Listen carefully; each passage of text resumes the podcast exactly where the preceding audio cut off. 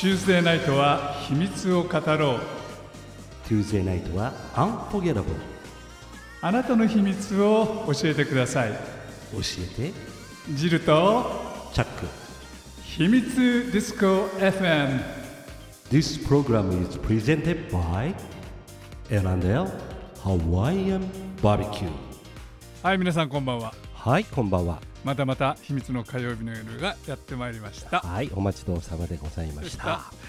チャックさはい。テンション低くない？え？テンション低くない？もうね多忙中で多忙中でね 今日ねビューティフルな女性がいっぱいいてんのに、はい。今日はね、そうなんですよ。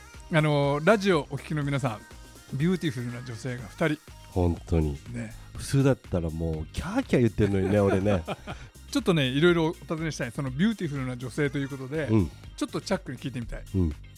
今日11月7日っていうのは、うん。いい女の日なんだって。うん。だから今日はそのいい女。まあいい女っていうとちょっと昭和的な表現。うん。素敵な女性。うん。ねお呼びしたんだけれども、はい。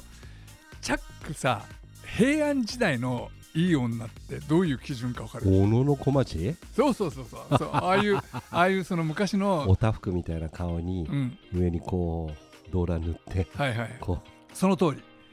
当時のいい女の条件ってのは、えー切れ長の目ううん。色白。はい。おたふく顔。うん。それからふくよかな体型。なるほど。おちょぽ口。今と全然違うでしょ、まあ今と違うね、はい。じゃあチャックの美の基準は何、足が綺麗とか。うん、ね。バックシャンとかね。アドリブに弱い。今日のテンションはこれ精一杯でしょうね、こういうアドリブに弱いね。うん、じゃあはい。早速本物の美女をご紹介したいと思います、今日お二人おります。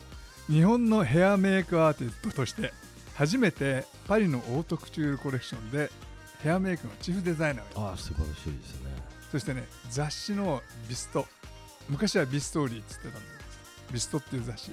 美魔女コンテストっていうのをやってるんだけど、はい。えー美魔女コンテストで準グランプリ。ウェブ投票第一位。うん。でそして今ビューティーサロンも青山、うん。それから板橋で経営されて、うん。歌手としての活動をした、うん。イ・ソワさんと河野恵美さんですどうもこんばんは。こんばんは。はじめまして。はじ。めまして。ありがとうございます。こんばんは。ありがとうございます。ビューティフルよそうなんですよ。あのーどんなにビューティフルかっていうことを、うん。ちょっとチャックさまたそれでラジオ聞いてる方に説明してくんない？いやいやいやいやいや。いやだからね振り返るような女性。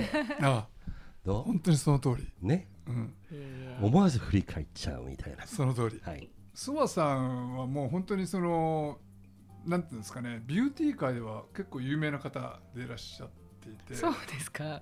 自分ではなかなかそういうふうに意識はしたことないんですけども、うん常にこの業界に20年以上いるので、えーはい、美意識は高いと思います。であのご自身が美しいだけでなく、うんそのそのほ他の女性もね美しくするというようなことをプロデュースはい。をされてらっしゃるし、はい。エミさんエミさんも他の女性を美しくされるというプロデュースをされてらっしゃるんですよね。はい。あの我々女性じゃないけれども いろいろそのエッセンスをねうんちょっと学んで帰りたいと思うし、ラジオ聞いてる人女性の方にもねちょっとエッセンスを学んでいただいてもっともっと綺麗になって日本の世界をね、はい明るくしていただきたいなと思うんですが、えっと、まずソワさんはい。ソワさんもともとはその何をされてたんですか、一番最初は一応歌手を目指してたんですね、若い時ですけどやっぱ10代から20歳ぐらいには歌手を目指してて日本のアポロンっていうレコード会社があったんです。そこにあの徳永英明さんに憧れてはい。そのレコード会社からデビューをしたんですけどもその時にはもうちょっとあまり自分とのこう望んでる曲とは違った歌謡曲とかが流行っていたので,、はいはい。で結構事務所に長くいたんですけど結局売れずその光を浴びずでやっぱ30近くになった時に何か仕事をやらないといけないってあ自分が決めた時にやはり化粧品とかの開発にちょっと興味を持ちましてその時にはフランスとドイツに渡って化粧品開発を始めてたんですね。なるほどなるほどはい、そこからあの美容室とかあのメイクスクールとかを経営してたんですけどもその時にやはりメイクアーティスト日本のその繊細な美容業界のアーティストたちとの出会いでやはりこういう業界をもうちょっと広げようということであの今トータルビューティーサロンうんを始めたんです。なるほど。はい、あの最初そのパリのオートクチュールではい。そのメイクアップアーティストとして、えっと、それはですね2006年があの初めだったと思うんですけども、あの私はやはり日本で美容業界から一番を目指すためには何をすればいいんだろうと思った時にやはりベテランを乗り越えることはできないじゃないですか、うん。うんうん私は今からスタートなので。でその時に皆さんのこのアーティスト今隣にいる、えっと、エミもそうなんですけどもやはりみんなが憧れるパリコレに行きたいねっていう本当にさりげないこの一言から始まってじゃあそれやるには何をすればいいんだろうでそれでいろんな方に聞いてうん。まずプロフィールとかいろんな作品を作ってでフランス大使館とかいろんなところに行って提出をしてたんですね。自分の自腹だよねあの時には、ね。自腹でモデルもあの友達とかを、の外人がたくさんいるので使ってでカメラマンも皆さん友達で協力していただいて、えーそれがたまたま本当に、えーその際2006年の、えー名前何でしたっけ？あのデザイナーの方。もう忘れた。えエーメルク。えフランソワエーメリク・フランソワうん。っていうあのオートクジュールデザイナーの方が私のプロフィールを見て今あのここでショーをやってみたい。って言ったのがもう最初のきっかけなんですね。なるほど、はい、でもその時には初めて行った時に何も軽減がないので、うん。どうすればいいんだろうって言った時にこうファックスを届いてくれてこの洋服に対してのヘアメイクのデザインをしてくださいと。でその時にこの絵をもね何か漫画みたいな一つの絵がふーっと入ってきただけで、はいはいえこれで何をすればいいんだろうと思ってとりあえずミーティングに伺ったんですね。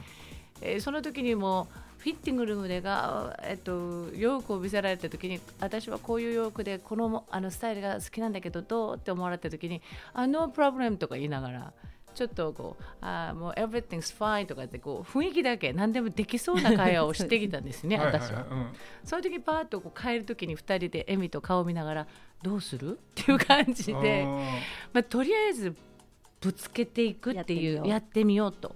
なるほどでそれがその時に、えーえっと、日本の有名なスケートクイーン、金メダリストの荒川静香さん、はいはい、うん。そううん。その方があのゲスト。トとして、うん。スペシャルうん。ゲストで、スペシャルゲストとしてはい。いらっしゃってて、その方のヘアをこう逆ファイヤーって言って高い髪の毛をデザインしたんですね。はい。でそれがすごく評価を受けて多分9社とかテレビの番組とかもニュースペーパーも全部取り受けていただいてそれからちょっと依頼を受けるようになっていってフランスに直接行ってそれからずーっと今まで引き継いでやってきているんです。なるほど、はい。じゃあエミさんはその頃からもずっとはい。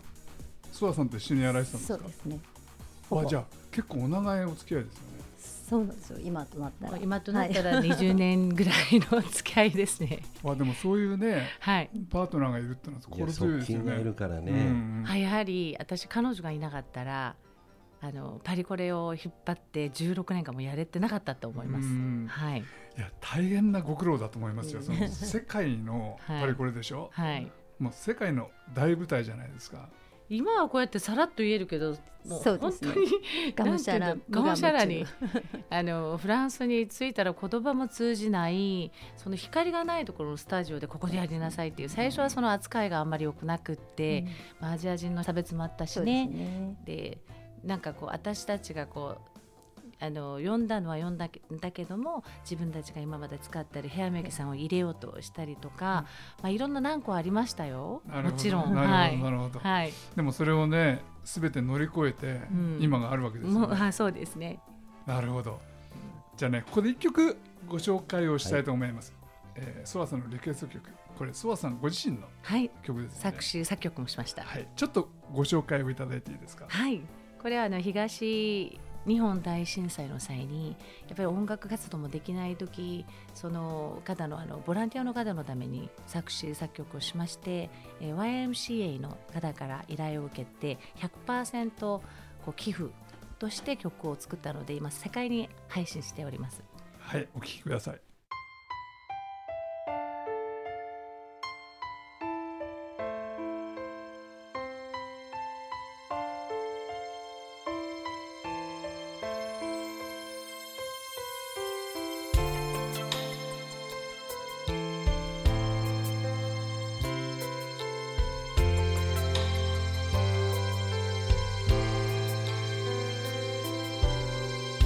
あなたのその素顔は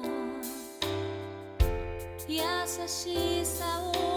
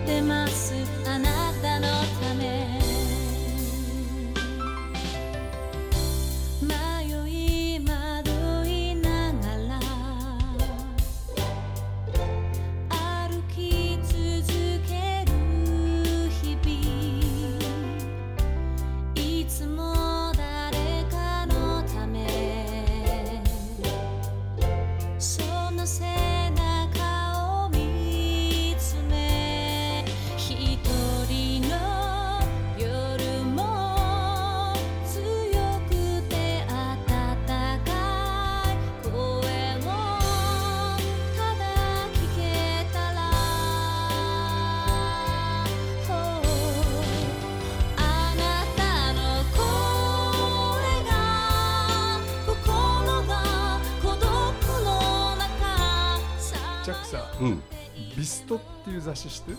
美しいストーリーってそうそうそうそうあはいはいはいはい。もう本当にあの女性の大人の女性の聖書みたいな、はい。バイブルみたいな雑誌、はい。それが、えービューティーコンテストをやってるんだよね、はいはいはい。ビューティーページェント、うん。その美魔女コンテスト、はい。でね諏訪さんはねそこでも活躍されてるんですよね。はい、私は2011年のあの第2期の準グランプリを取らせていただいたんですけども、はい、うんもう第2期というともう本当に美魔女が出始めた頃そうですね。ね1期と2期の時にはすごくブームでした、うん。流行ってました。やはりあの40代の女性向きであのちょっと社会的にもちゃんと活動できる女性はい。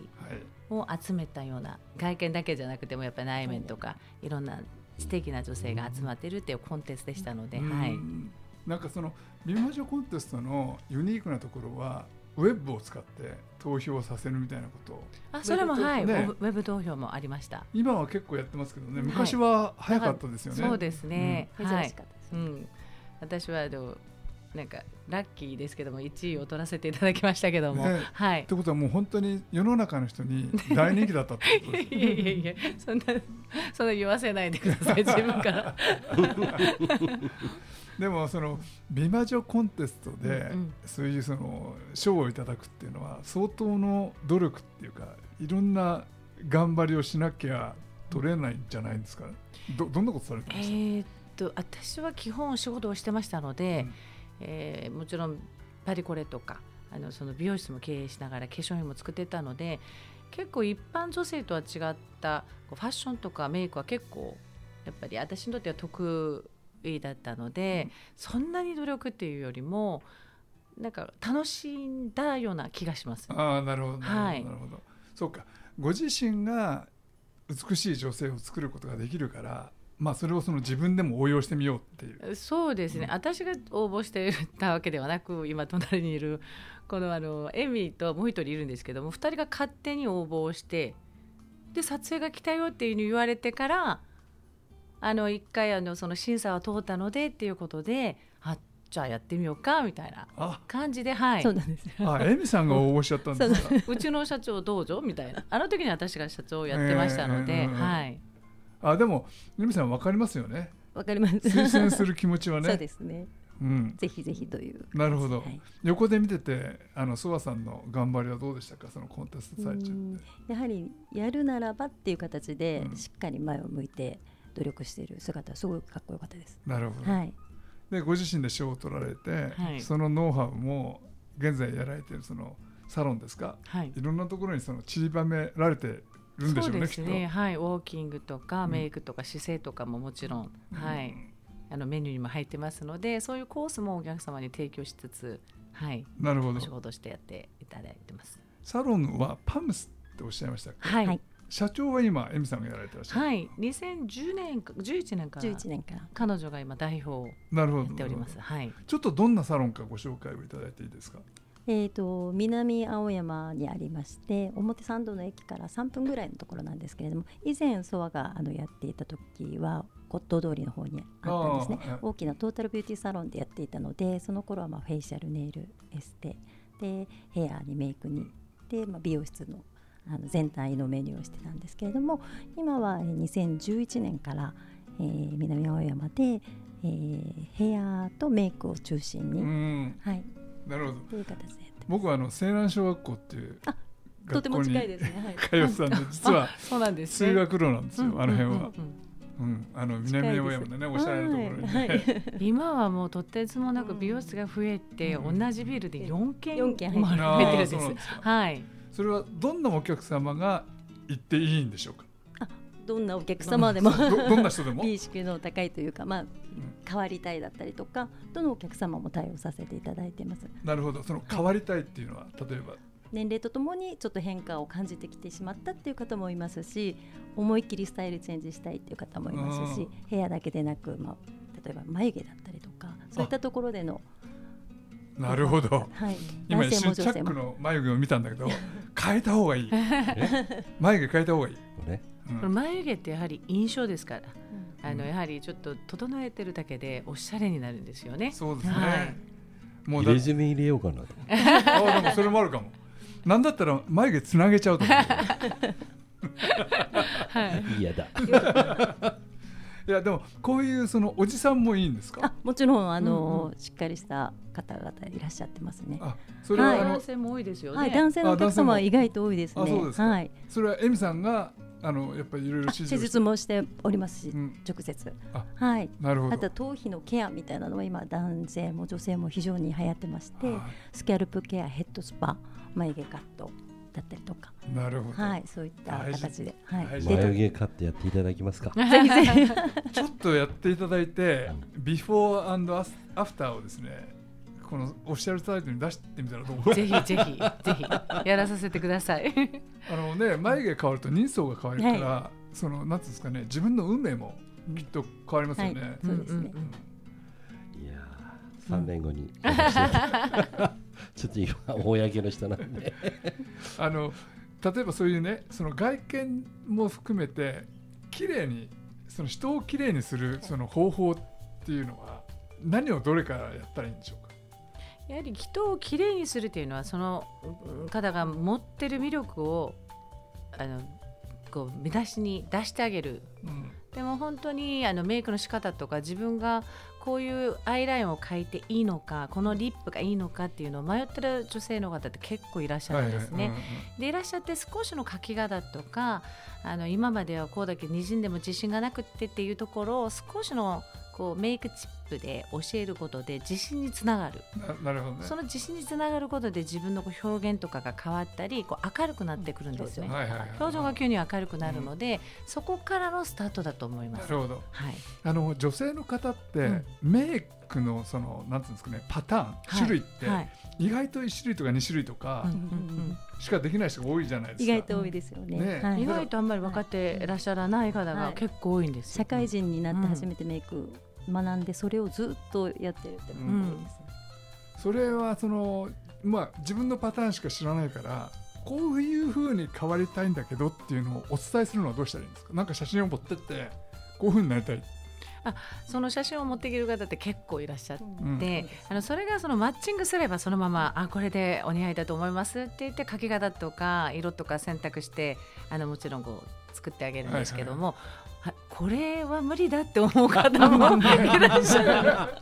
いらっしゃるので、その時にはその方のこれだとこういうイメージなので今こういう感じだともっと似合うと思いますっていうアドバイスをまずします。ああなるほど。ね、なので、うん。あの半分半顔をまず描いてあげてこっちの顔とこっちと比べてあげて本人に判断させるっていうでも絶対にあこっちの方が私は合ってるんだっていうことがわからないまんまこのファッションとか今これが流行ってるからとかいうことでそういうメイクをするからどうしても自分が合わなくなる。うん。だから本来の自分を知らない女性って結構いるんですよ。その魅力を私たちが少しこう引き出してあげる。っていなうプロ。はい、いや女性の運命変えますよねそれって、もちろんですよ、うん。はい。いや本当にあれなんかこの人急に綺麗になったなって人って世の中いるじゃないですか、うんうんそれってもしかしてソワさんがやった？なんかちょっとクリニックとかあのちょっと今フラスサージュリーとか流行ってるところに行く前にメイクでまず頼むあの自分を試すことってすごく私は大事だと思うんですね。はい、じゃあ例えば、うん。最近ほら男性もメイクするじゃないですか、うんはい、男性は変われますか？男性ももちろん変わります。若い方の方はもう今流行りでやってるんですけども、結構40代50代60代の方ってやはり少し垂れてきたり眉毛の形がちょっと以前と変わってきたりする方いらっしゃるので、はいはい。少しずつメンズメイクっていうのも流行りまして今一番簡単にできる眉毛とかヘアカラーとかアイラインとかはそういうスキンケアですね。それは普通に今はいやってます。はいスキンケア必要だよなチャック。本当に。ボリボリボリボリ本当だよね。やはり男性の方って爪とか綺麗になったりこう美意識高い方って、メイクではなくて清潔感だと思うんですね、ちょっとこうなチャックさんみたいにダンディズムで今赤いネクタイしてらっしゃるんですけども、やはり髪の毛もしっかりあってあのあの揃えてるってこういう清潔感がある男性に向けて少しのスキンケアをやるとより一層まだシャイニー シャイニング。胸がキュンときちゃいましたね。そう。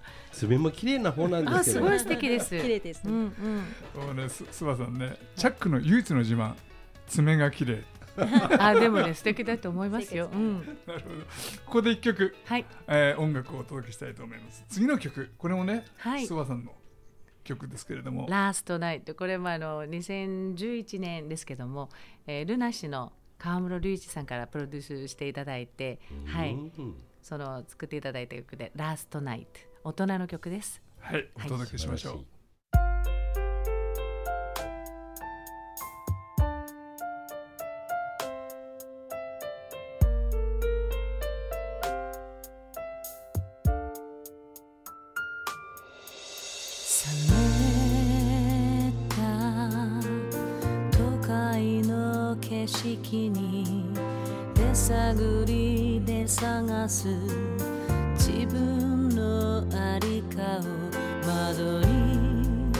映る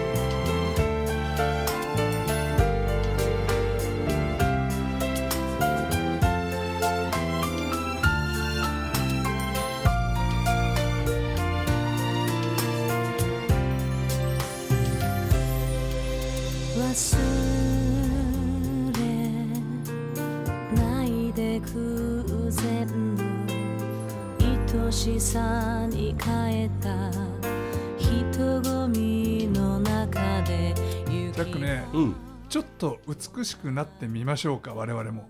ジャックは簡単だだって眉毛から。いシャイだからね基本的に私。やだからシャイをその表現させるために外見を変える。シャイなんでそこまで行くまでに時間がかかっちゃじゃあいいです。私が言ってきます。代 代表して。代表して。ものすごく美しくなって帰ってきてやるぞ。ういやいやどうもお願いします。はい。じゃあね場所をねもう一回教えてくださいえー、と東京都港区南青山3丁目の12の10、えー建物が K246 ビルの6階になります。あの営業時間とかそういうそのはいありまして11時から20時までになります。11時から20時、はいソワさんはそこにはいないんですよねたまにいます。たまにいる たまにいます。じゃあソワさんに会いたい時にはどこ行ったらいいんですか、あの会いたいと言ってくだされば。伺います。なるほど、はい。エミさんはいつもいらっしゃるんですそうですね。なるほど。はい。じゃあエミさんにはお会いできるけれども、はい。ソワさんは会いたいよって言わない メッセージをください。なるほどなるほど。はい。あのお店の情報っていうのは SNS とかはい。ウェブサイトとかで見ることができますか？はい、そうですね。インターあのインスタグラムもございまして、うん。はい。パムス表参道とパムス板橋っていうふうにあの調べればすぐ出ますので、はい。あ板橋にもあるんですね、はい。はい板橋はどの辺ですか？えー板橋区板橋一丁目です。JR の板橋駅からは、えー、3分。あ新板橋駅から1分っていう形で。はい。うんそこにはエミさんはいらっしゃらない？ほぼおりません。たまにでも はい会いたいと言っていただでもける先ほどあの私のあの香水のはい。あのモデルを務めてるその韓国から今来て、えー、8年目？そうですね。でモデル代表として今やってる妹がいるんですけども、はい。その子が板橋店にはいます。あ美すしい。っごい素敵な人ですよね、彼女はとてもはい。2017年のミスコリアジャパン代表なのであ。とても美しい子がいますよ。なるほど。はいそちらに行こうかな。はい。いやじゃあもう青山に行っても板橋に行っても、はい。それはもう本当皆さん満足できますね。女性も男性も、まあ、男性の方もとても増えてちょっと疲れてる時にヘッドスパっていうマッサージで、うん。あの頭皮のケアとかをするので女性も男性も皆さん気楽にねいらしてですねぜひくれればはい、はい。なるほど。あの11月7日いい女の日。はいはいねあのいい素敵な女性お二人から、はい素敵なその美しくなる秘訣はい。そして美しくなれる場所はい。いろいろお尋ねしました。はい。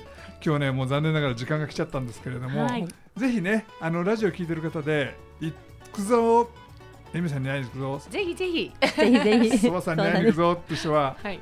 えー青山または板橋にね、はい。えー足を運んでいただければと思います、ということで今日お二人ありがとうございましたありがとうございましたそしてお送りしたのはチャックとジルでしたまたねバイビー This program is brought to you by エラネハワイアンバーベキューアロハアロハマハローチャオ